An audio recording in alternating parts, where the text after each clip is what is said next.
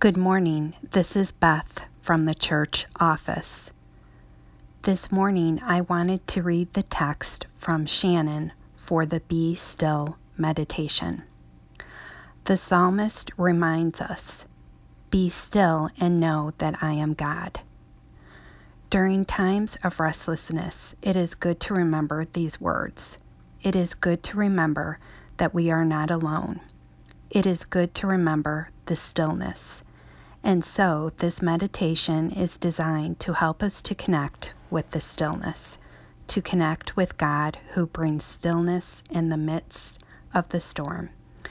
And so I invite you to breathe deeply, inhaling and exhaling, repeating each line of this meditation and being present to the stillness.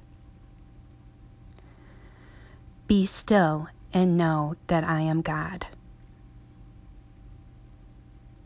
Be still and know that I am.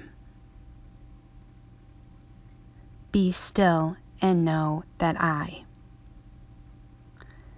Be still and know that. Be still and know. Be still and. Be still. Be. May it be so in your life. Amen.